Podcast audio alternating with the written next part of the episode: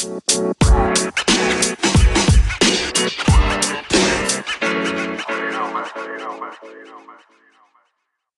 everybody. Welcome back to the Upside Swings NBA Draft Podcast, the podcast with the highest ceiling.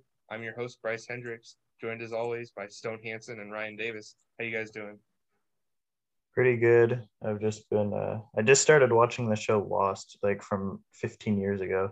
So it's actually been pretty cool.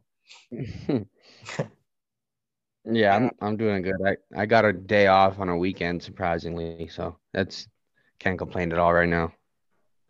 Ryan is blessed. Ryan is blessed. Well, today, boys, we're officially selling out. And instead of talking about old prospects no one cares about, we're going to talk about these three one and done guys. Uh, we're going to talk about the top of the draft for the first time today. Um, we feel like we have some stuff to say on uh, Cade Cunningham, Evan Mobley, and Jalen Suggs. Um, I feel like this draft is a lot deeper than last year. Um, that might be somewhat controversial, but and then I feel like the top of the draft. I mean, this is probably one of the deeper top ends of the draft. I feel like in recent memory, but in terms of like the high high ceiling of this draft, I'm not entirely sure outside of like maybe the top two guys how how high that ceiling is for the top like five guys or so. Yeah, I would. Uh, I'd probably agree. I I think it's such a deep draft in so many different ways. Um, and that's what's fascinating. A lot of times you get like a good guard draft or a good big draft or a good wing draft. But I think this place, you know, this draft has a couple places where it's where it's kind of deep. Um, and then I would agree that uh, the top of the draft, I think you're starving for pure upside past maybe the first two or three guys. Um, but those first two guys uh, that we're going to dive into today are are really tantalizing. So let's just jump right into it and start with Cade Cunningham, uh, six eight wing from Oklahoma State. Uh, was the has been the consensus number one pick all season. Uh, Davis, what do you think of Cade Cunningham? Uh, I mean, yeah, obviously he's the clear cut number one guy uh, this year. Um, on I think every board I've seen, I don't think I've seen a board with him lower than one, but uh, he just does it all, and he's efficient and almost elite at everything. Um, he's six eight as a point guard, so I mean that already helps him out just a lot. Uh, I don't I don't really feel like I have to say his like his his skills like his his strengths. Um, but the only like kind of weakness I see, which I don't even see it as a weakness, is we don't know how he plays off ball.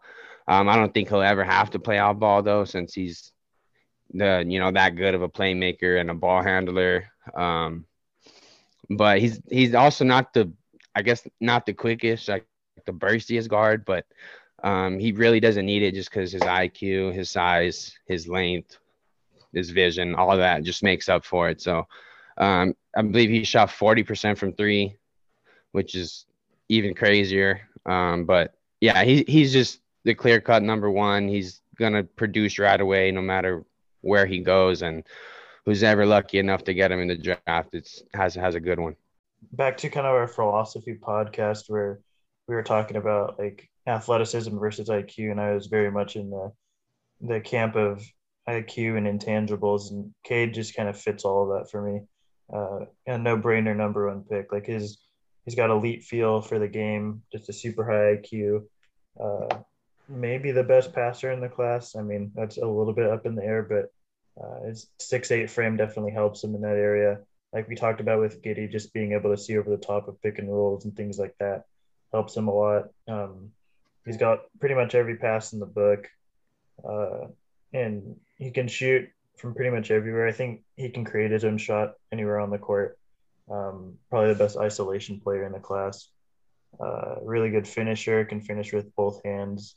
Nice toucher on the rim. Like pretty much just everything you want offensively. Defensively, I have a little bit more questions with him, uh, but we can get into that. Yeah, I find Cade Cunningham really interesting because he ended up being a number one pick, but in a completely different way than I expected.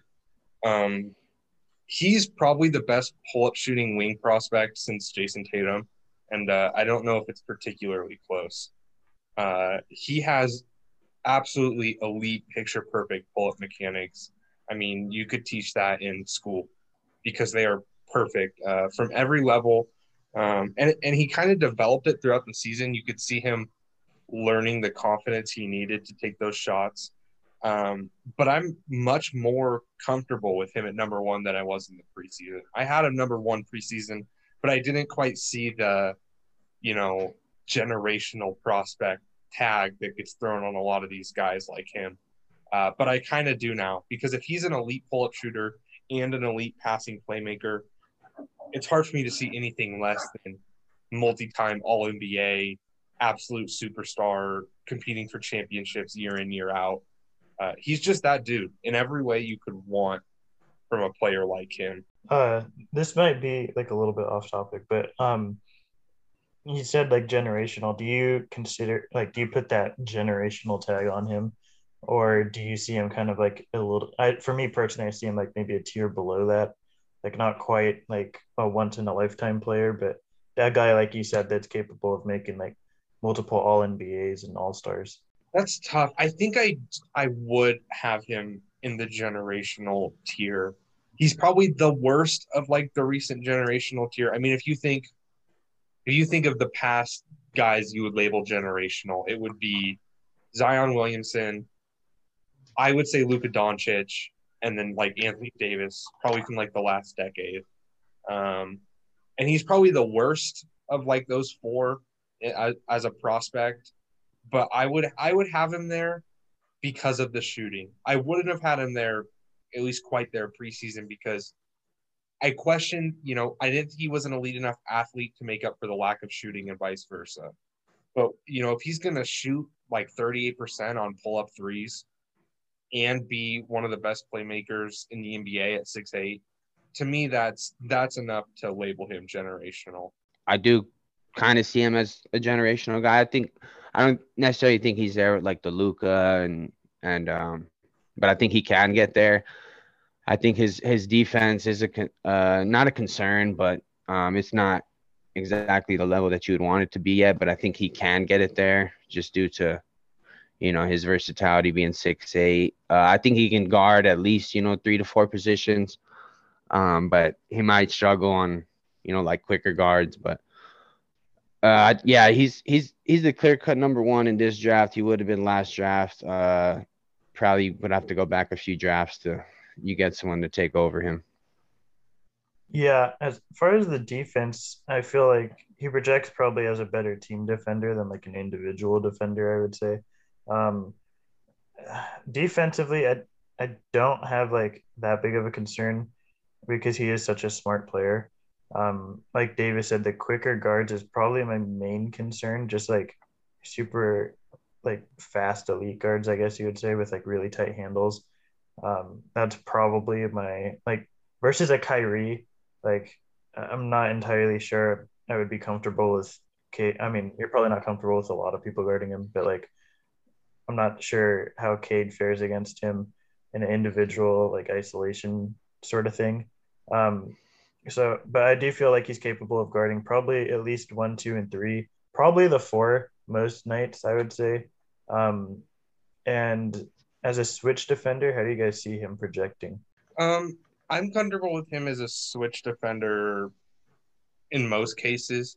I think people hear switch and sometimes they think that means you have to be like elite in isolation against every position. There are plenty of solid switch defenders who only have to hold up, you know, 50% of the time and, and, and force a tough shot on most guys. I, I feel super comfortable with him guarding almost every two in the league uh, pretty much every three and four.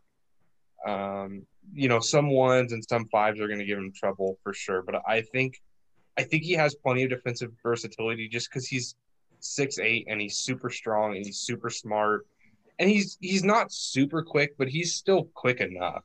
Like I don't know how many like small forwards are really blowing by him. You know, maybe LeBron, but LeBron is maybe the greatest athlete like in human history. So that doesn't. He has to deal with that for like a couple more years. Yeah. Yeah. Yeah. Well, maybe I don't know. He's That's true. he's like a cyborg. He's probably gonna be like the next decade is gonna still be LeBron ball. Yeah. Um, but I, like, other than LeBron, I can't really think of any threes I'm super worried about. You know, just absolutely torching him in an ISO. You know, like the top of the top guys are gonna are gonna get their shots off, but they're not just gonna blow by him and get right to the rim. I don't think. So I, I'm super comfortable with him as a defensive player, and I just think his offensive role is, is going to be so good that it that it hardly matters. Yeah, and we, we saw like in college, he's a really good um like vertical defender. Like as a guard, he's pro- he's probably going to be one of the best like rim protectors, I guess you could say in the NBA. Like as a guard, he's like a really good shot blocker from behind, especially. Um, he tracks guys when he gets beat off the dribble. He's pretty good at staying with guys and tracking them because he's so long that he's able to kind of make up for any deficiencies when there are those. Um, so I, feel pretty solid uh, with him as a defender. I'm not sure like if he'll ever be like an all defensive caliber type guy, uh, but I think it could be at least a, a, decent positive on that end. Yeah, I would agree. I think if we were looking at Yeah. like if he didn't have the offense and we were looking at him purely as an offensive prospect, he's probably still a draftable player. Like six eight, smart playmaker, big. I mean, probably a little less athletic, but that's similar to like what Naji Marshall was last year, just based on defense. And I and I loved Naji. Uh, I had him super draftable. And now he's Uh, now he's showing it. Yeah, well, he's really improved his shot too, which is shouts shouts to Naji Marshall. I love that dude. I'm really happy to see him succeed. Um, but yeah, I mean, Cade Cunningham is so complete. Like I, I can't think of a single legitimate weakness with him that's Yeah. anything less than well, he's not elite. But saying he's not elite isn't a weakness. Like he's a good athlete, not an elite athlete, but a good athlete. He's a good defender. Maybe not an elite defender. He might be an elite shooter. He's already an elite passer. If you just look at assist numbers and say he's not an elite passer, you need to go watch some high school tape. He is one of the best pro- passing prospects, probably since you know Trae Young, Luka Doncic. Uh, maybe maybe you could argue Ja Morant, but I, I would take Cade as a passer over Ja Morant just because Cade is six eight and Ja Morant isn't.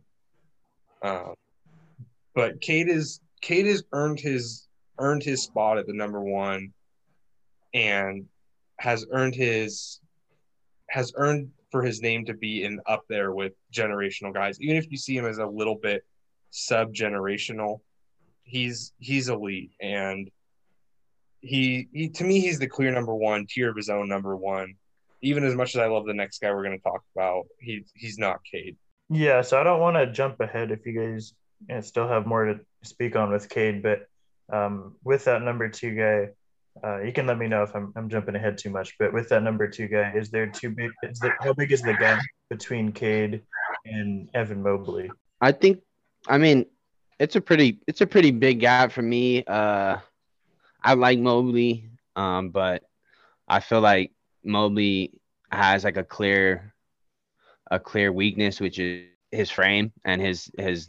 You know, he he needs to gain, obviously gain more muscle, uh, get some strength to actually hang in and banging down low with the bigs. But uh, I, it's a pretty good gap. I do like Mobley a lot though, but um, for me, it's a it's a it's a good margin. Yeah, I I get what you're saying. I think it's it's somewhat tight for tight for me, and it's and it's hard because the way I do tiers, I'm I'm struggling to decide where I want to put Mobley, but it's fairly tight, and it's just because I think Mobley actually might have the higher pure upside because I think he is the stereotypical, you know, modern NBA big man, but he also has the potential to completely change how we view that position. Uh, he's so mobile, and that's his number one strength to me. And it was the same with like Aleksej Pokusevski last year. Like everything else is ancillary. Evan Mobley is a seven is like seven one and moves super fluidly. Even with his high hips, he can get down and, and move laterally. He can run the floor. He gets up with ease. He has this insane, I think I saw seven five or seven six wingspan. I mean, he'll get to any shot around the rim. I can just see the versatility on both ends as this defensive nightmare in the regular season playing, you know, a drop or a hedge scheme, and then an elite switch guy in switch situations in the playoffs. I just I I think I think that it's his versatility is so valuable. It, it's comparing him to Cade is really interesting. It's something we'll probably do we'll do more towards the end of this pod, but I just really like Evan Mobley. And I think the gap there kind of waxes and wanes for how close it is with me. There was a time where I considered putting Evan Mobley at one because I thought just the defense is so elite and and his potential to change the game is is greater than Cade's. Yeah, uh, for me, uh, this is the first time, and I've been following the draft maybe the past like five or six years now. This is the first time I've ever had a half tier where I made an exception for Mobley. Like I have him a half tier below Cade because they're they're not quite on the same level because I feel like Cade is just such a safe prospect. Like he's such a safe number one. Like you know, he's he's got too many areas where he's so good that he's gonna pan out as a positive in, in the NBA. Uh, and Mobley is he, he probably has a little bit or probably a lot lower of a floor just because Cade's floor is so high. Um, but his upside is is just massive. Whether he reaches that upside, I mean, obviously that's a lot more limited as with any prospect. Um, but yeah, in most drafts, I feel like I would take Mobley number one. In most drafts, uh, Cade just kind of the exception that's keeping me from having him there. Yeah, I would agree 100%. I think it's important to note yeah. that like like the floor for Cade is is probably an all-star like unless there's injury. So I get what you're saying 100%. Like no matter what, Cade is a surefire you know, 25 usage, 18 point per game, 6 assist type guy.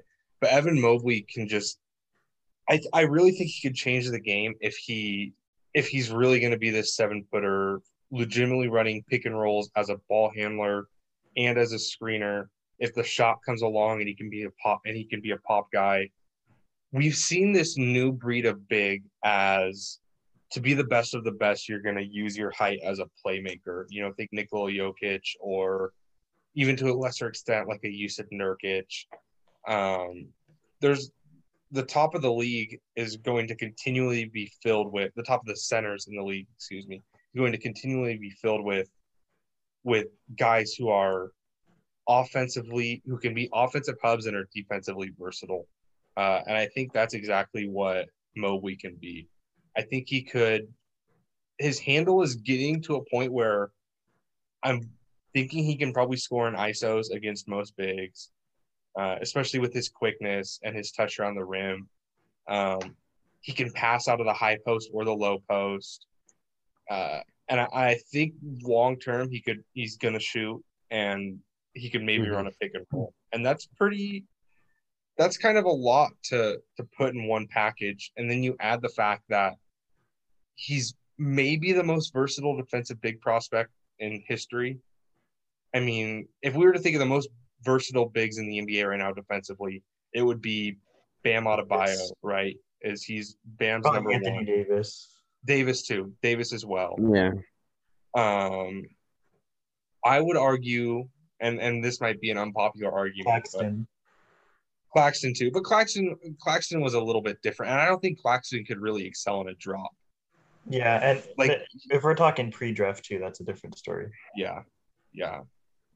To where I think Mobley could play a drop, like Anthony Davis can play a drop, Bam Adebayo could play a drop, and I think that that Mobley can play a drop as well. I don't think we saw this switchability coming from Bam Adebayo pre-draft, probably partially because it wasn't quite the thing it's become yeah. yet. Um, I don't think we saw a lot from Bam pre-draft. Yeah, yeah, yeah, yeah. Um, but I would argue that Mobley is more quick laterally than than Bam or AD were his prospects and I think he can play a drop. I think he can play a hedge. Uh, I think there's nothing on defense you can't ask him to do. He could probably even play the four defensively and just be this like roaming Jonathan Isaac type playmaker who gets out and runs um, after a rebound or, or or after intercepting a pass or something. I just think his his versatility is so tantalizing. Um, but I wanted to ask you guys. You mentioned, you know, Cade Cunningham having like this absurdly high floor, maybe the highest we've seen since like someone like Luka. Um, what do you think Mobley's floor is? Like, what's like a 15 percentile outcome, assuming no injuries? See, that's what I've probably struggled most with with Mobley, like determining where that floor is. Uh, I feel like because so for as good of a prospect as he is, there are some flaws, like major flaws, right? Like, yeah. Uh, um, but I'm not sure how much weight those flaws. I'm not sure how low those flaws can drag him down because of all the other things he does so well. So that's what I'm Yeah. really having trouble gauging. I mean, is his floor an all star? Probably not. Um, is is his floor a starter? Maybe. Um, I feel like his floor is his like I feel safe about saying his like lowest floor is at least a rotational big on a good team. Uh, I feel comfortable saying that, but Yeah. yeah, I, that's that's probably what I would say, but uh, it could be higher. Yeah, I, I definitely see him at least as a as a dominant defender just because his length and uh, his ability to time shots. Um, I also know that notice that he doesn't really foul that much for how much he uh, rim protects and and switches on smaller guards. But uh, yeah, I, I don't think his his floor is really that um, that high. So I, I, I, it's so hard to determine what I think Mobley's floor is because I feel like we've never quite seen a player like him. Um, or if, or if we've had, if we have, they've hit their ceiling. I mean, Anthony Davis, this is probably like a 95 percentile out- outcome for what he is. I mean, I would argue the best player on a championship team. I know LeBron was there too, but I don't think they win that championship with any replacement big other than Anthony Davis. Um, and I think that you know that's that's the closest comparison to Evan Mobley. So what is a 15 percentile outcome? Maybe like a like a skinny Clint Capela. Like if the shot, assuming the shot would never develop, and he's just kind of this rim running big who can kind of switch, isn't elite at it. The handle never develops, but he's still a better passer than Clint. You know, he, he's just skinnier, so maybe the rebounding never quite gets there. I Probably a he's, more versatile defender. Yeah. a more switchable defender. I think he's still a valuable player, almost no matter which way you slice it. Probably not an all star in every scenario, you know. I, but I struggle to see a world where Evan Mobley isn't an All NBA level player. You know, where he isn't at least like Myles Turner defensively, just to, like because he he has absolutely elite rim protecting instincts. He is all over anyone who tries to go in the paint. He will bait them to shooting any shot and just and he won't even send it to nowhere. He'll keep the ball in play, which is absolutely wild to watch.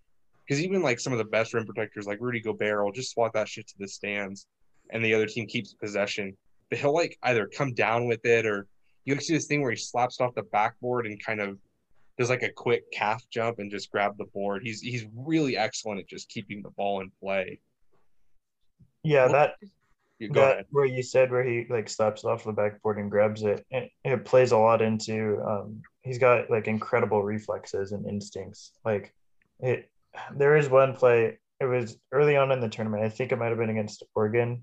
I, I can't remember exactly what game. Yeah, But um he grabbed an offensive rebound that it came off the back of the rim to like maybe around the free throw line and he got the offensive board and like the the ball barely like touched his hands and he already passed it to a guy that was underneath the rim. Like just the insane re- reads and reflexes like how fast he processes the game is pretty incredible for for his size.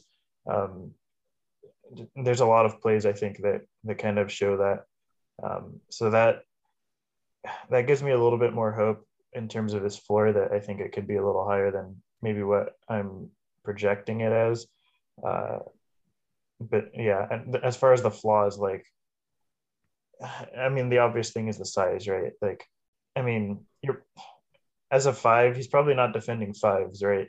Like, he's probably defending one through four. I I think most nights, like, he's not defending Joel Embiid. I don't think. I, I would agree with you like three years ago, but I think the NBA has changed in a really subtle way this year. And that's that the best rim protecting fives aren't guarding fives. Like, like you don't see Rudy Gobert guarding Joel Embiid or or or uh Nikola Jokic like at all in the regular season anymore because his value isn't to lock down the opposing five. They would rather let that guy cook on Bojan Bogdanovic all night. But if no one else can score at the rim, it's still it's still going to be a rough game for the other team offensively.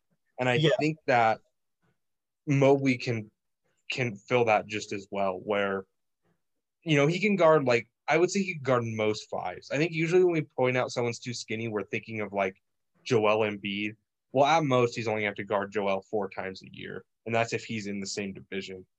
Um, I, am not super worried about that, and I think he's mobile enough to stick with like some different post up guards. He just has or post up bigs. He just has to guard them in a different way um, than you would see like the big bruisers guard guys like that. I think he can guard most fives in a pinch, but I think lots of times you'll see him stuck on sort of non-shooting wings or forwards or you know kind of running almost like a zone scheme to kind of keep him around the rim because his rim protecting just might be generational just might be like that next level of obvious defensive player of the year four years down the line um yeah and then when you need him to you'll put him on a four and have him guard up and switch and i actually worry about him more like guarding wings than i do bigs because I think a big wing is going to give him a lot of trouble. Like a Kawhi Leonard, I think would eat Evan Mobley alive, and that's more my worry with with his frame. Yeah. It's not that I'm worried he's going to get posted into oblivion by by you know Joel Embiid. It's more I think wings are going to be able to get their shoulder into him and really get him out of the way, uh, driving to the rim if he doesn't put on some core strength. So if you're drafting Evan Mobley though, like you're I mean, teams that are drafting him, they're probably expecting him to be the number one, probably or the number two player on their team, right? And so if you're doing that, you're kind of, I mean, obviously the regular season matters, right? Like I agree with you in the regular season, Joel Embiid, like I'm not too worried about post ups four times a year or whatever. Uh, but when you get into the playoffs, and if he's your, your first or second player, first or second best player, and on most teams probably like your best defender. I if he's like okay, so if he's playing the five, right, and the rest of the team that just like obviously isn't capable of defending fives and they're in the playoffs, like how do you see that playing out? Because like if in the in the playoffs, it's kind of a different story, right? Like Jokic is probably going to bully his way inside a lot more um, than he does during the regular season.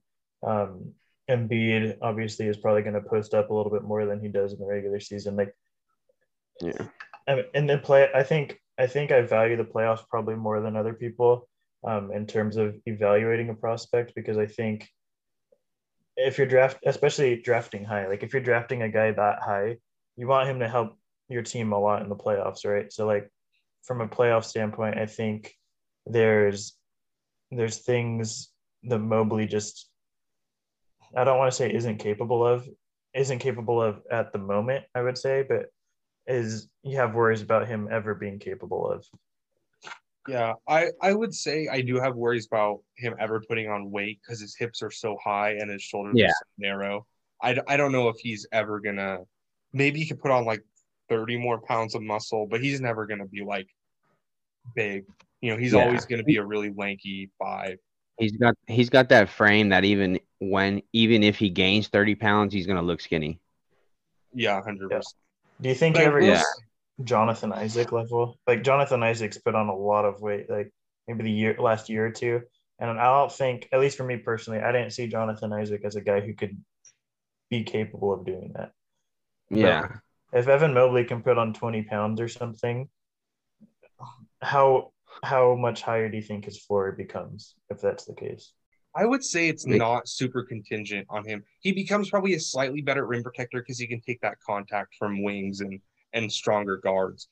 But I get I get what you're saying about post up bigs in the playoffs, but I think the reason the post up big has died is because it's so easy to scheme against, even if you don't have an elite one on one post defender.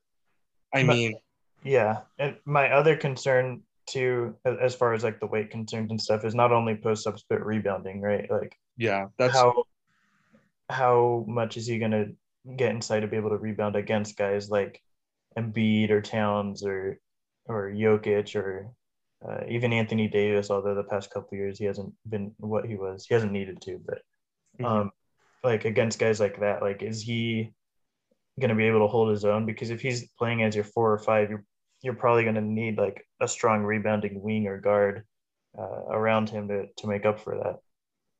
Yeah. Yeah. I mean, uh, I, I think he'll hold his own. I think, you know, he's to get, he's to block a few shots here and there, but uh, obviously Embiid, Jokic will get the best of him, like power, strength wise. Uh, but I mean, I, I think he'll hold his own at least. I think he'll, he'll do, you know, a good enough job where you won't have to take him out and, you know, worry about, um, him, you know, losing the game like directly, but uh, it, it is, you know, he, he is going to struggle with the bigger, the bigger centers like that. But um, I, I still think he can hold his own at least. Where where do you get so like how bad do you, I feel like I'm being really negative about Mobley and I just want to make it clear like I'm actually really high on Mobley but I'm just trying to point out like the negatives that I think a lot of people try to kind of overlook because they're so high on him um Mhm. so like where do you compare him as a rebounder to like Jaren Jackson Jr. he's like that's probably his weakest point at this at this point in his career he's probably a slightly better rebounder than than Jaren Jackson. Uh, I'm not going to pretend like I'm like a rebounding expert. I I think uh, I'll need to talk to my boy Andy Roth about that. Uh, he's really he's really smart with that stuff. Talk, uh, talks to me all the time about Alize Johnson. Um, but He's a rebounder yeah, but um, he still has really long arms and he has really good instincts for kind of finding the ball.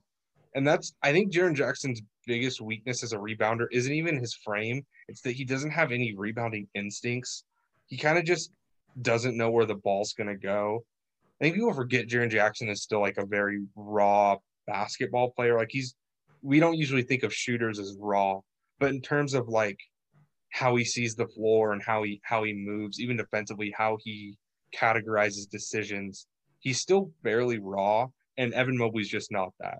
Evan Mobley is the exact opposite of a raw big because he's so he just knows like what to do. He he's been this skinny his whole life, and he's always been the best.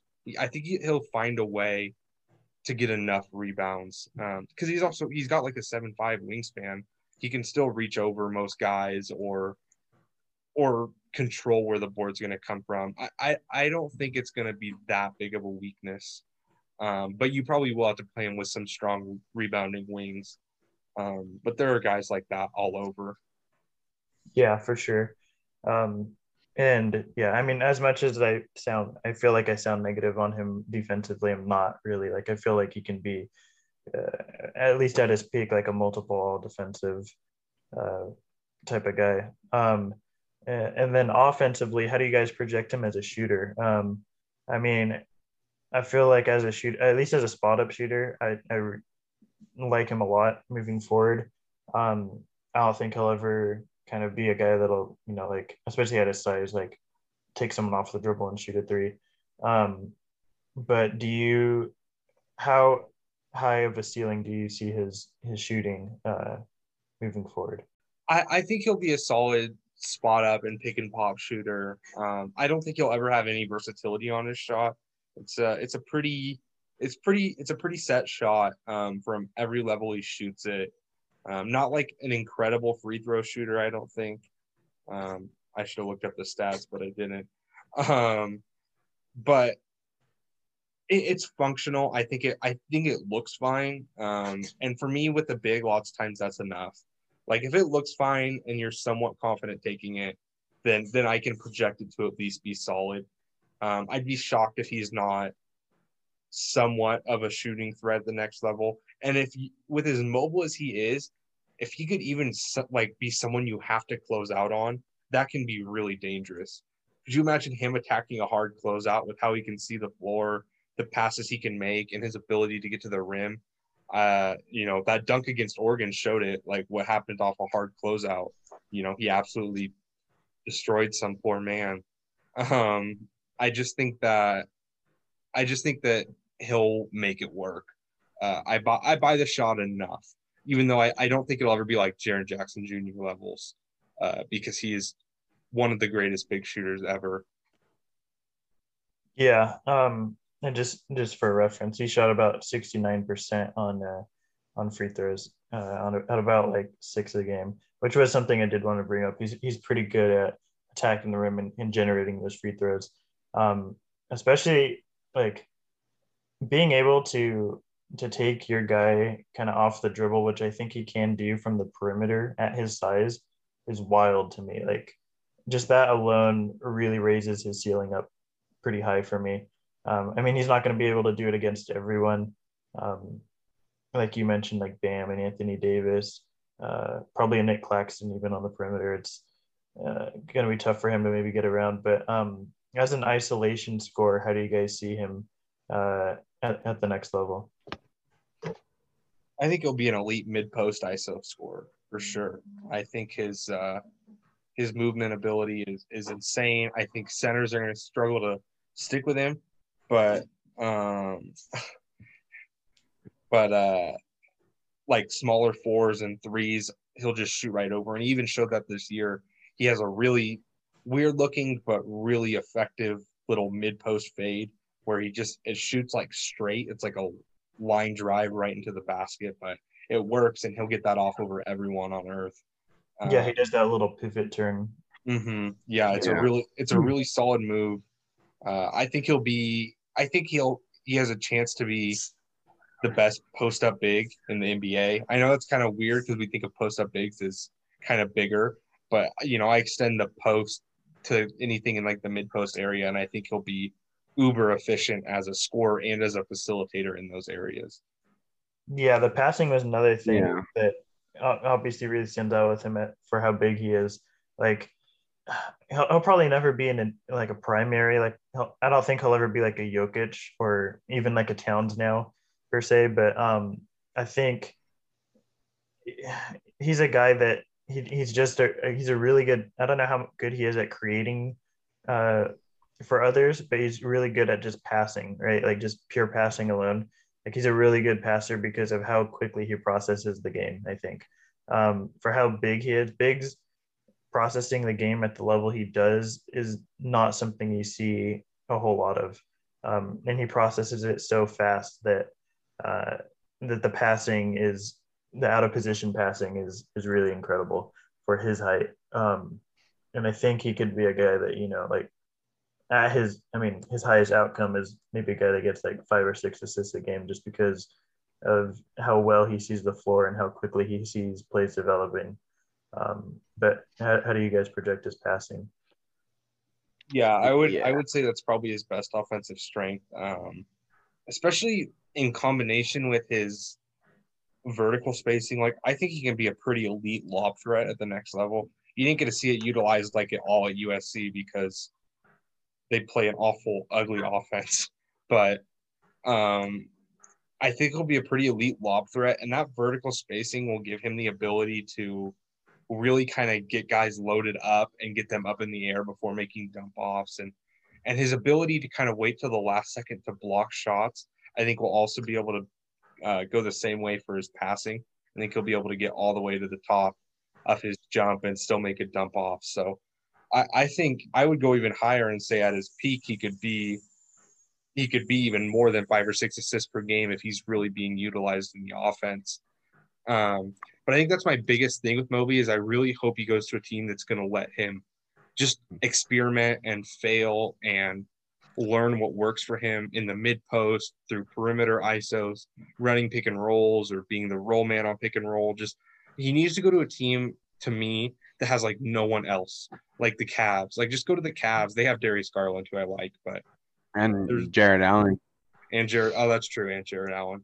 But just go to a team where he can have like like a 28 usage and just do everything and just see what works best for him because I think that's he has so many paths to develop that he needs to be given those opportunities. I think.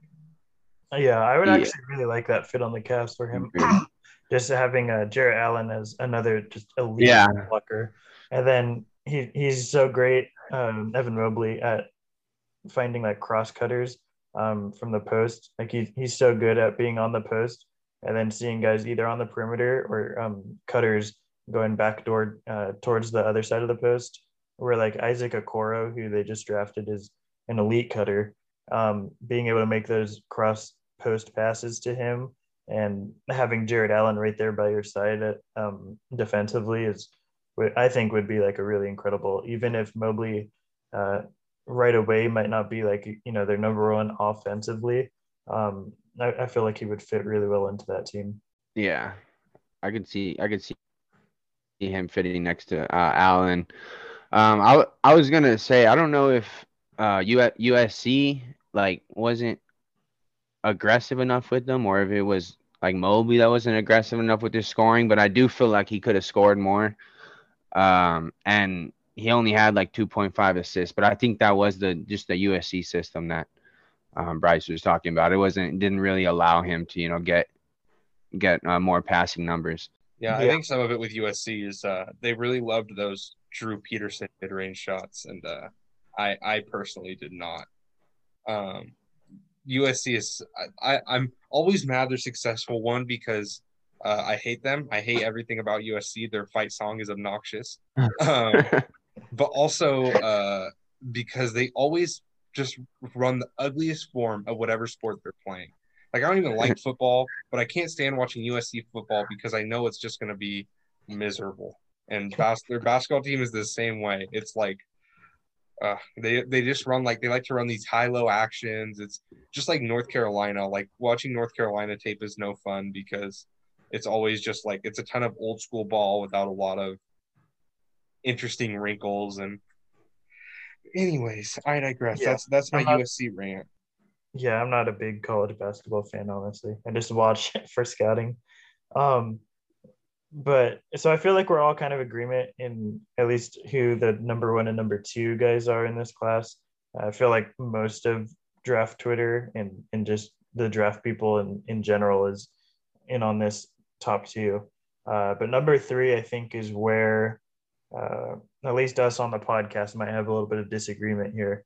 Um, I know I know I have Jalen Suggs number three. I'm not exactly sure where where Davis has him, uh, and I know for a fact Bryce does not. Um, so, uh, what what do you, where are you guys on with uh with Jalen Suggs? I I do have him at three, um, but it it is pretty close with the other Jalen and Jalen Green. Uh, they're they could be switched, and I wouldn't be mad. Uh, but I have Suggs a little bit higher right now. His his just athleticism and, and just his defense for a guard uh puts it puts him at that at that three spot for me. I don't think you find many um defending guards like him. So uh, that alone just puts it over the top. I don't think he'll ever be like a, a all NBA scorer or anything like that. Um, but I feel like his, his other assets and his other skills are, are good enough to to at least bring him to that you know franchise point guard type. Yeah, and that I think may be where us and Bryce have a little bit of a disconnect in terms of his defense, um, and I know probably his ball handling. Uh, so defend yourself, Bryce. okay so i'm going to preface this by saying that jalen suggs is a great prospect right and i was higher on him than most coming into the season he was more like the late lotto range and i had him eight preseason because i bought the athleticism and i bought the defense uh, and the passing as well. And so I'm gonna I'm gonna talk about his strengths first. He is one of the best passers in this draft, not playmakers, but passers. He, especially in transition, he sees the floor super well. He makes good decisions. He can hit cross court skips. He can find the roll man. He is an excellent passer. He puts excellent touch on his passes, and he's bold. Um, he, he's willing to throw risky passes. They sometimes result in turnovers, but sometimes it, it really creates advantages. Um, and he's also a very good guard defender. Uh, my value for that is is wish is wishy washy. I'm not the biggest uh, not the biggest guy to say oh guard defense matters so much, but he is a very good guard defender. Um, I think he can play passing lanes and you know probably guard ones and twos, maybe threes in a pinch. I, I don't buy the versatility a ton, but he is a very good guard defender. Um, the shooting is solid too. I, I, I think it'll work out at least as a uh, catch and shoot guy. I don't know if he's ever going to be a pull up shooter or a step back shooter or anything like that, but uh, I think he has a role as an like an off ball point guard. The reason Sounds I have like him, you're uh, talking yourself into having him number three. no, because and, and, and I'll say I have him six right now, uh, in a tier below uh, the top two guys we talked about, who I have in a tier, the top tier, and then below them I have Suggs, Kuminga, and Kai Jones, and then in the next tier I have Jalen Suggs. Um, and the reason I'm lower is because I don't think he's an elite playmaker. He's a good passer, but not a good playmaker because he can't really dribble, and I don't buy the pull up jumper like at all. Um, he has, I think he has really small hands from what I've heard, and he doesn't have a great wingspan, so he struggles with ball control. He can really struggle whenever pressured, and he doesn't put a lot of deceptiveness into moves. He relies a lot on bursts to get by guys, and if someone can keep up with him, he doesn't have a lot of counters to make a move and jump and get out of the way. Um, I think he's going to be an off ball point guard, maybe even shooting guard at the next level. And while that can be useful, I don't think that's something that's worth taking top three. Uh, I don't think he'll ever be a top end scorer for himself or a top end creator for others, despite his passing. Um, I just I, I think there's a lot more question there, questions there than are actually being asked, and I think that I like Suggs a lot, but I don't see him as this surefire like top five guy, and I'd rather take guys whose upside I believe in more above him. Yeah, I mean, I can get behind your reasoning for it. Um, obviously, we disagree on the outcome. Uh, I think, I think I agree with you. I would say that he's not like a great ball handler. Um, I'm probably a little bit higher on the development of that uh, moving forward. Um, but I'm not entirely sure he needs to he needs to be one because of how athletic he is. Like right, like if he's at the top of the key against the point of attack guy and he could just blow by like a good portion of the league, how like how much does that ball handling really need to be there if he's able to Yeah. to blow by past guys and then um, you know if he's past his initial initial defender and he has to bring in a secondary defender, he's such a good passer that he can he can pass out of that and hit the open man. Um, so I'm just not entirely sure like at what level his ball handling needs to be in order for him to be like a really successful primary.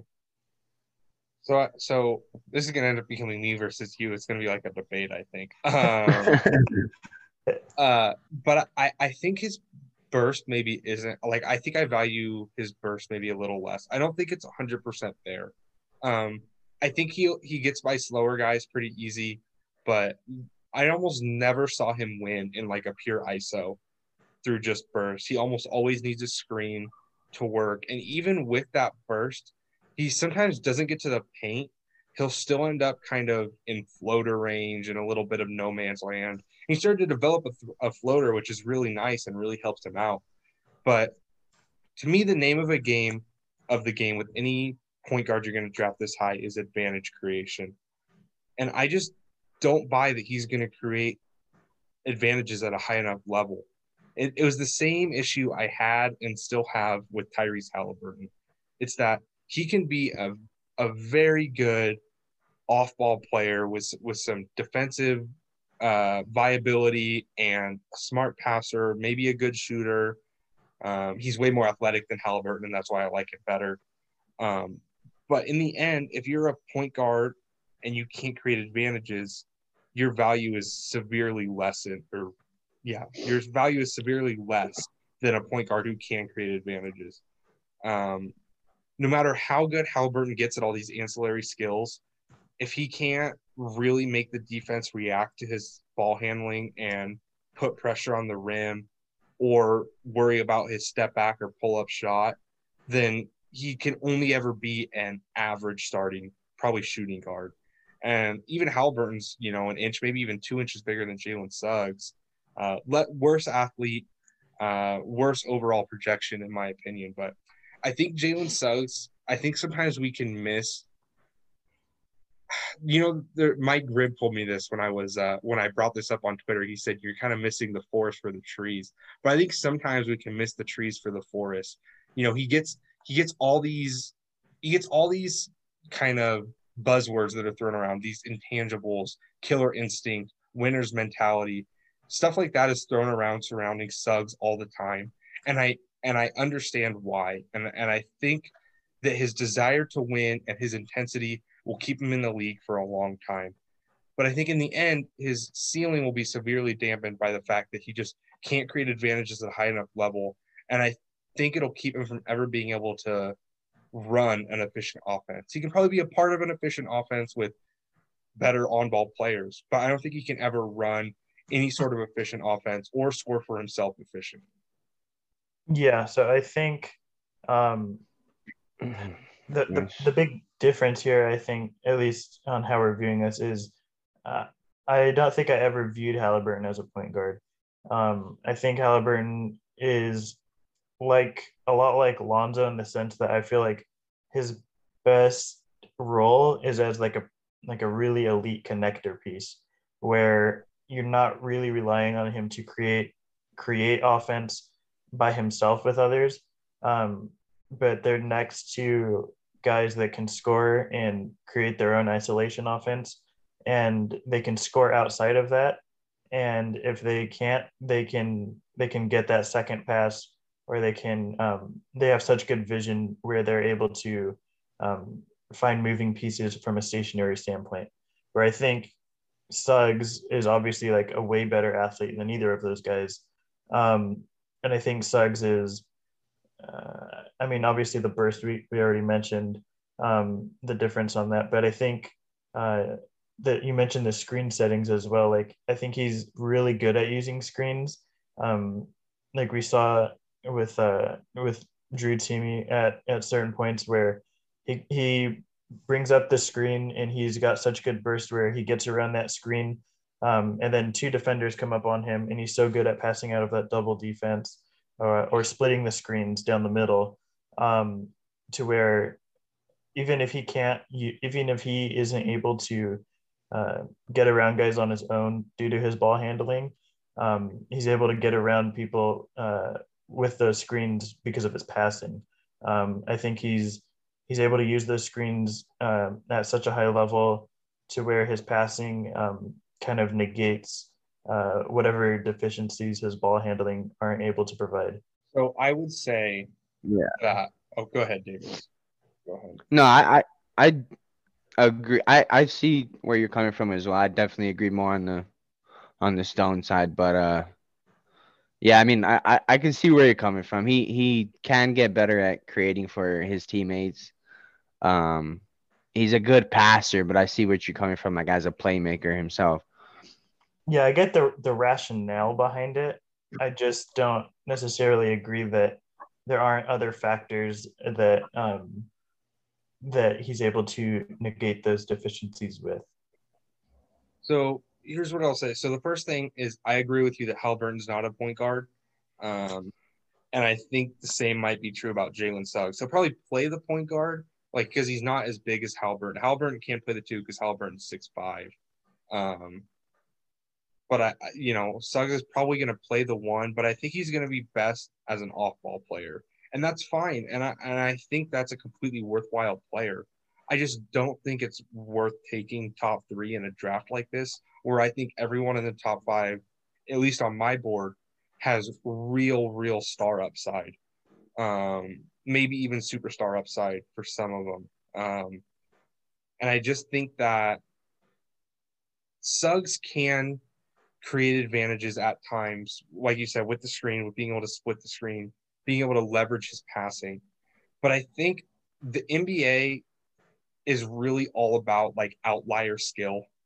It's all about you have to be and I, I just don't know if Suggs has an outlier creation skill. He kind of wins at the margins a lot. And it's hard for guys like that to to really make it in the NBA as point guards.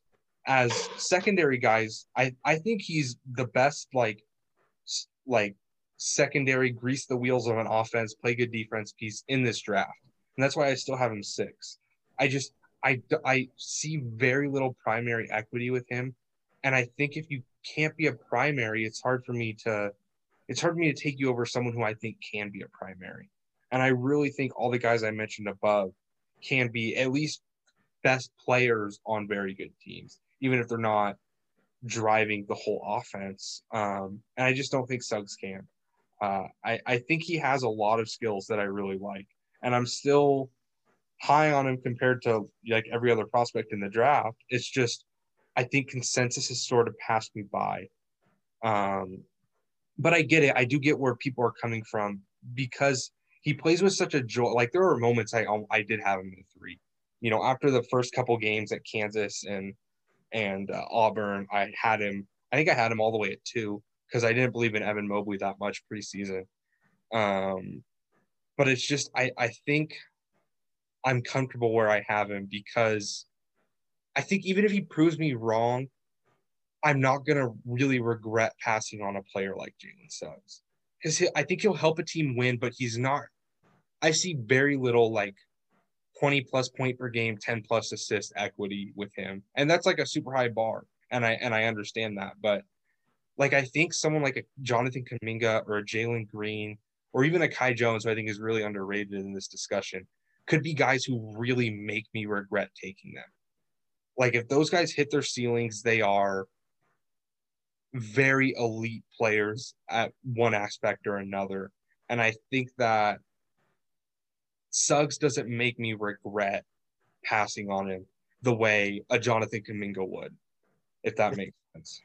Yeah, I, I get this. Might we might have to do a secondary, a second uh, philosophy pod after this. Um, we very well might. We probably will because uh, I, I feel like if you're drafting just purely based off of like what potential in in in thinking like that this guy is going to make me look bad if I take another person above him who who may not have a higher ceiling. I think that's a very dangerous game to play with the draft. Um, I think there's there, there's just because their their ceilings might not be as high um, as guys that'll go probably after them. Uh, I feel like floors do matter quite a bit, at least for me personally. Um, and I'm I'm probably someone who values ceilings more than a lot of other people. Uh, because as you mentioned, like you're really high on Kai Jones. I have Kai Jones number five on my board, so I, I'm already a guy who who values ceilings fairly high uh, relative to most people. But um, I feel like if using that rationale as like um, as part of an argument is a very dangerous game to play, uh, especially as you move farther along within the draft. I get what you're saying, but I think at the top of the draft, I'm I'm fine doing it. I think floors do matter, um, but I also think that part of having a floor is having a lot of avenues to success, and I think that someone like Jalen Suggs does it to me. I think he does one thing really well. Big disagreement, I think, between us is I feel like he has a fair amount of avenues to success. Um, so I feel like that's probably like the biggest. That's probably what it is. I, disconnect, I, I, think. I because I, I see I see one type of. I think he's a supporting point guard who plays next to a an elite wing or or even big like like and, and I just don't think there's a lot of teams that have that at the top of the draft yet. You know, I think his perfect fit would actually be like in Charlotte, and Charlotte's not going to get a high enough pick. They're going to be in the playoffs. Like next to LaMelo Ball, I think he's a perfect, he's the perfect type of point guard. Um, like because he plays defense, I think he's to shoot. He makes smart decisions and he can pass. I just don't think he's ever going to be the straw, the straw that stirs the drink. And I don't, I don't know if he's worth taking above players I think can like like Kai Jones, and this isn't a Kai Jones episode, but Kai Jones to me has the most paths to success of anyone in this draft, aside from Evan Mobley. Like I think he can be the super super high ceiling type thing, but like he can be like a Giannis type player where he's this crazy physical specimen of an athlete, crazy transition player, best player in the league or, or up there. Or he can be this sort of rolling, versatile big with some pop game, or he can be, you know, like a Jaren Jackson Jr. type. Like he has so many paths, and I just I only see one with Jalen. I only see him playing as this secondary creator, shooter, smart player. Like he's gonna make it in the NBA. Like no matter what, I think Jalen Suggs is an NBA player. I just yeah. I I just don't think he and and no matter what, he's gonna contribute to winning teams. Like he's very good, and I'm not trying to take that away from him at all. And I hope this doesn't come across as me like hating on him because I I don't. I think he's an awesome prospect. From everything I've heard, he's an awesome man.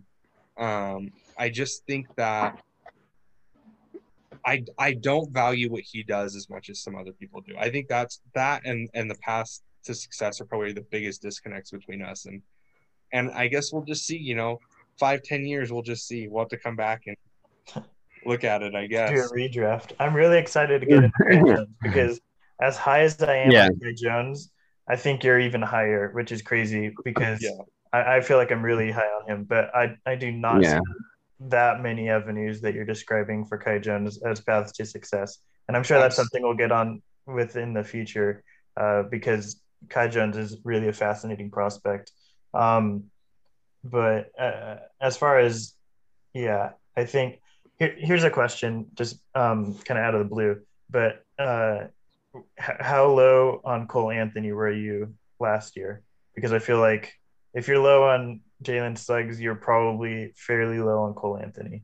From yeah, he, he describing it. He, was, he had to be low. yes, I was. I think I had Cole Anthony 37 on my board. Oh my goodness! Oh my like, god! yeah, okay, I was low so... on him out of high school though because I didn't think I I didn't think he was. He, a, I didn't think he was a playmaker at all. I actually. Yeah. So I, I'm not I, I don't want to compare I think Suggs. he was number one on my board.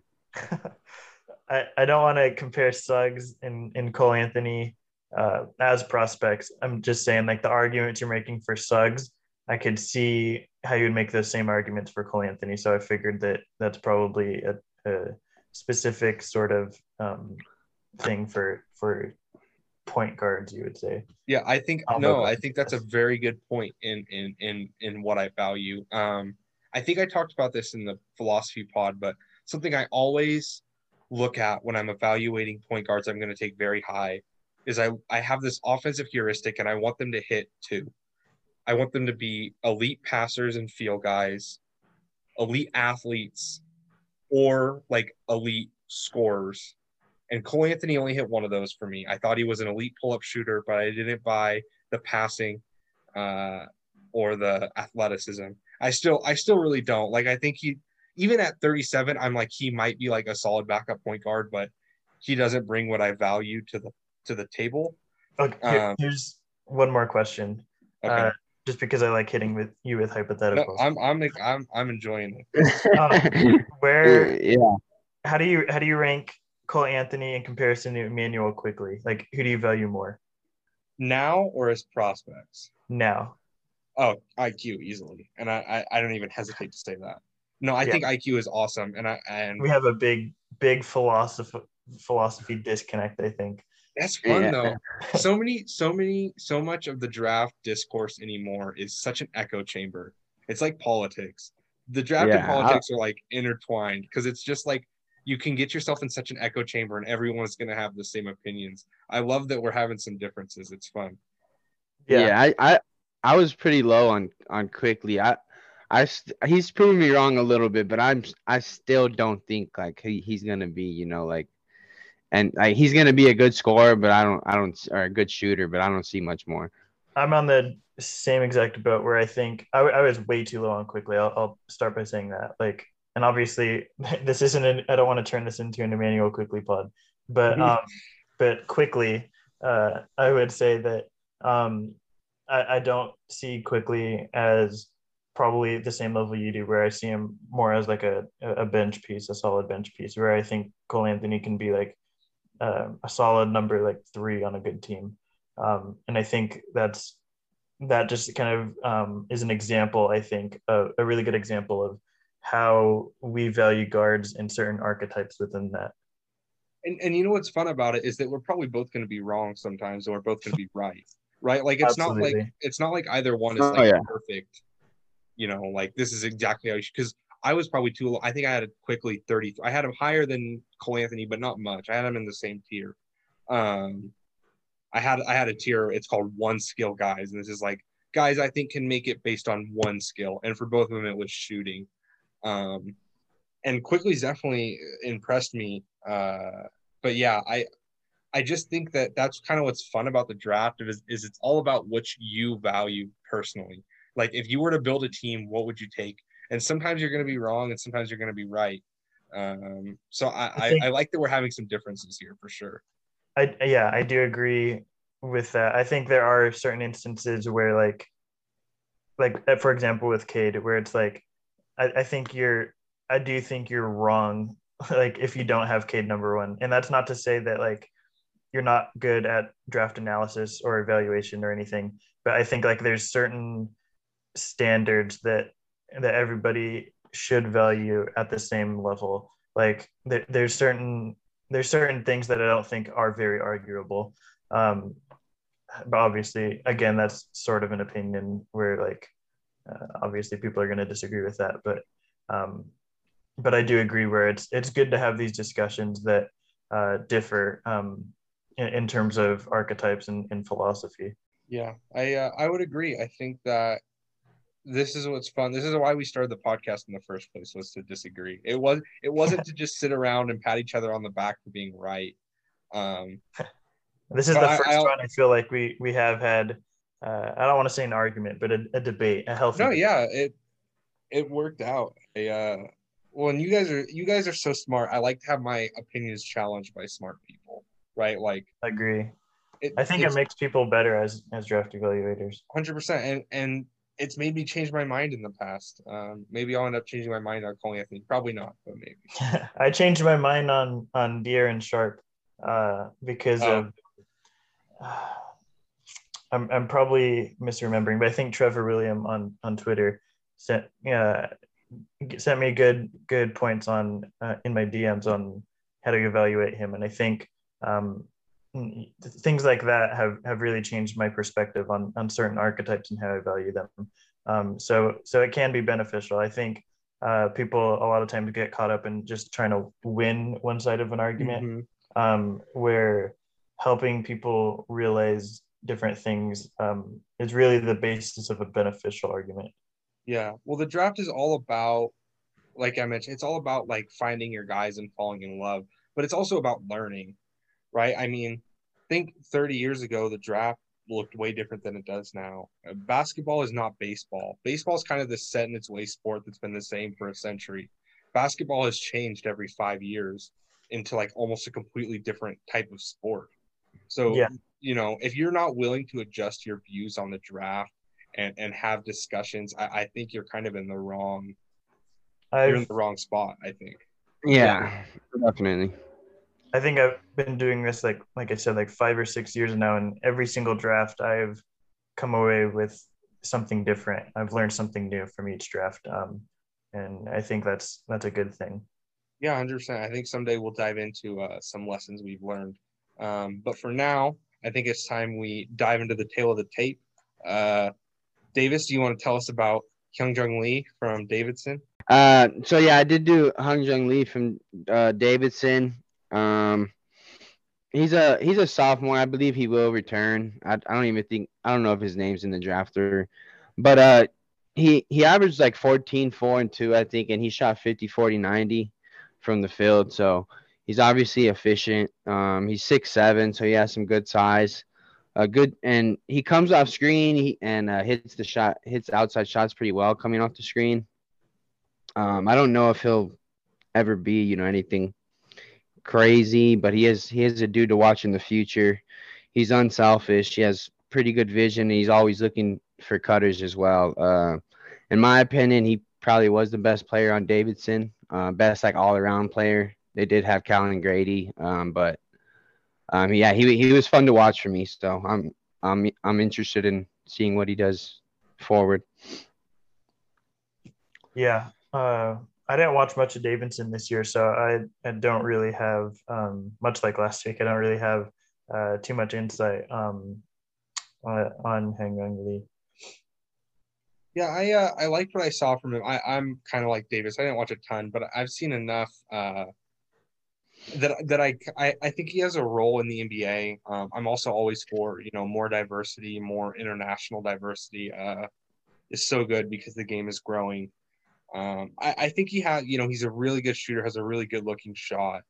Um, still needs to probably develop as a as a decision maker a little bit, but I think you know in a year or two he's someone who who will belong on boards and could potentially be draftable. Um, definitely interesting wing. Uh, yeah. Yeah. Stone, do you want to talk about Colbey Ross? Yeah. So for me, I went with Colbey Ross out of Pepperdine. Um, and I think for most people that are listening to this podcast, you're probably familiar with him just because his name's kind of been in the draft realm for for like three years now. It feels like ten years. Um, but he's, uh, I feel like I don't want to go back to this, but I feel like he is someone that fits into what Bryce was arguing. Um, where I feel like a lot of the arguments Bryce is making um, that were against Jalen Suggs, I feel like can be made for Colbey Ross, um, and I would agree with them. Uh, but I am a Colbey Ross. Uh, it's weird starting off with that, but I but I'm here to promote Colbey Ross propaganda. Um, uh, he's so he's a, a, obviously a smaller guard, uh, but he's a really great scorer. Right? Um, if you're drafting Colbey Ross, I think that's probably what you're drafting him for is just that scoring punch off a bench. Um, I personally would not draft Colbey Ross. He's a senior this year. Um, he, I think he pretty much is what he is at this point. Um, but what that is is a, a, solid score off the bench, a guy who I think can r- be a secondary initiator on most bench units. Um, and and obviously this is like his highest end outcome um, and can be a solid enough to average shooter um, to where I think offensively he does help you uh, during certain runs. Um, he, he's a guy I would feel comfortable taking, um, putting a two way contract on, uh, just taking that chance on him. Maybe he pans out, maybe he doesn't. Um, I mean, most likely he probably ends up uh, across seas um, as a really good scorer somewhere. Um, but he's someone I would feel comfortable taking with uh, taking a two way contract on because of um, the offense that he can provide to a team. Yeah, I liked Colbey Ross a bit um, coming into the year. I, I, was a little disappointed by how his season went. Um, solid passer too. You know, you mentioned the scoring, and that's his number one skill, but he makes good decisions with the ball, and uh, he's I believe he's the all time leader in assists at Pepperdine. Um, I think I think score scorer too. I think maybe. I mean, he's he's he's, he's been there for the twelve years, so yeah, yeah. um, but yeah, I mean, he reminds me a little bit of uh, Chris Chiozza from he was at Florida. Place I think he's still on a two way with the Nets. Yeah, they cut yeah, him still. Um, but yeah, just kind of I could see him as kind of an end of the bench like scoring punch. Really, really has a good handle, really tight. Um, very rarely turns that over. Uh, solid shooter can be a little bit um, wild with his shot selection for sure. Um, but yeah, yeah. I, like I like Colbey Ross a little bit. I would agree. Maybe a maybe a two way for a team that could use some guard depth. Yeah, I'm pretty right there with you guys. Uh, I think I, I saw something where um, he averaged 19, 19 and seven for three straight years. So that's pretty crazy. I know Pepperdine doesn't play the best competition, but um, I definitely feel like he, he's worth giving a yeah for sure two way shot. He's he's a little streaky shooter, kind of like Bryce said. Kind of like Bryce said, he's streaky, but uh, he, he he's he's yeah he, he's a good. He's a good uh, scorer for sure and a good a good uh, passer. Yeah, he's he's streaky and he's um, doesn't have the best shot selection. Uh, which, if you're scoring, that's like if if you're not great at those two things, and your your primary skill is scoring, like that's what probably limits his upside. Um, but it's And I mean- I think taking taking a two way. Uh, And I mean, he he he did play for Pepperdine, so he could probably just chuck up whatever he wanted, you know. Like that's true. he can, he, he wasn't gonna get taken out or anything. Very true. Uh, You want to move on to yours, Bryce? Yeah, so I decided to do. Uh, I believe it said Azuolas Tubelis um, from Arizona. He was a guy I thought would be a one and done. Uh, to be completely honest, um, I thought his combination of size, shooting, and playmaking uh, would do well for him at Arizona. Reminded me a bit of Lauri Markkanen. Um, now, you know, not the shooter, not as tall as Markkinen, um, but I still think probably has some long term long term NBA potential. Um, probably more as a five. Uh, he has really solid defensive instincts, even though he's not a like he's not a good defender because he's not a good athlete. Uh, really good touch around the rim. I, I believe in the shot. It was kind of slow to develop this year, but I think long term he can he can be a solid shooter. Uh, you know, probably never a guy I'll really value, but I think this was more a way for me to point out that uh, Arizona is going to be really good next year, and Tubelis is going to be a part of that. And I know Davis is very excited. Yeah, for sure. Um, yeah, I think I, I like Tubelis moving forward um, as a draftable guy. I'm not sure exactly like if he's ever a first round sort of prospect, um, but he, he showed like his mobility for his size is really intriguing to me. Um, and that's something I think again like if we get into another pro, uh, philosophy podcast, that's something I'll, uh, I'll definitely try to bring up. Is I, I think I value those those mobile kind of bigs um, a lot. So he brings that. Um, shows the shooting touch, uh, the flashes of that. So um, yeah, I think he's a draftable guy moving forward. I would agree. Um, yeah, I'm I definitely gonna don't want to be too biased, but I agree with you guys. Uh, he I, I like I like him. He was really fun to watch this year. I mean, we didn't have we had like a weird season, but um, after after we kind of gave that ban, guys kind of started not giving not giving a yeah, but uh, he he he's a he has good vision and he can actually ball handle pretty well for his size. Um, he's got the size to like bang in the post, but he's kind of more like a wing. He kind of he he more like that. He likes to stretch the floor a little more. Uh, but he's got he's got a really good corner shot. Um, he should be should be should be better this year. I look forward to seeing what the new coach does with him. Yeah, uh, just just to end it, uh, Davis, uh, how good is Arizona going to be next year? Uh, or I'm hoping I have I have high hopes. I mean, we're gonna we have a new coach. Um, I definitely think we should be in the top 25 to start out the season. Um, but I I 100% think we're at least going to be a top four seed and or top five seed in, in the tournament. I would probably agree. I think there, I think there's a chance you guys could be a better regular season team than UCLA, depending on what Juzang decides to do and and how long it takes him to integrate Watson into the into their role. I just think Arizona, I, to me, they're clearly the second best team in the Pac-12 next Yeah, year. I mean, I mean, especially if we can if we get tie tie, I, I think we'll, we'll we'll for sure be at least the second best team in the Pac-12. Yeah, Tai Tai is a huge, huge. Yeah. for You guys.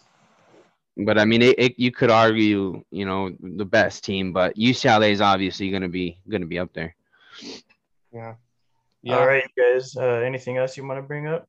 Mm, no, just uh, right. everyone. Everyone should love Kai Jones. Uh, that's that's how I'm going. Yep.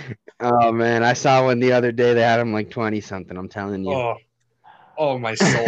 I think I think we've become like Kai Jones propaganda podcast. We're Oh, like absolutely. we're we're bullishly high on Kai Jones. I'm the lowest one out of the three, and he's like ninth or eighth on mine. Yeah. As long as you're top ten, we could be friends. All right. Um. Yeah. So that's it for us. Uh, you guys want to plug your stuff? I'd go on Twitter, and Instagram at Sports by Davis.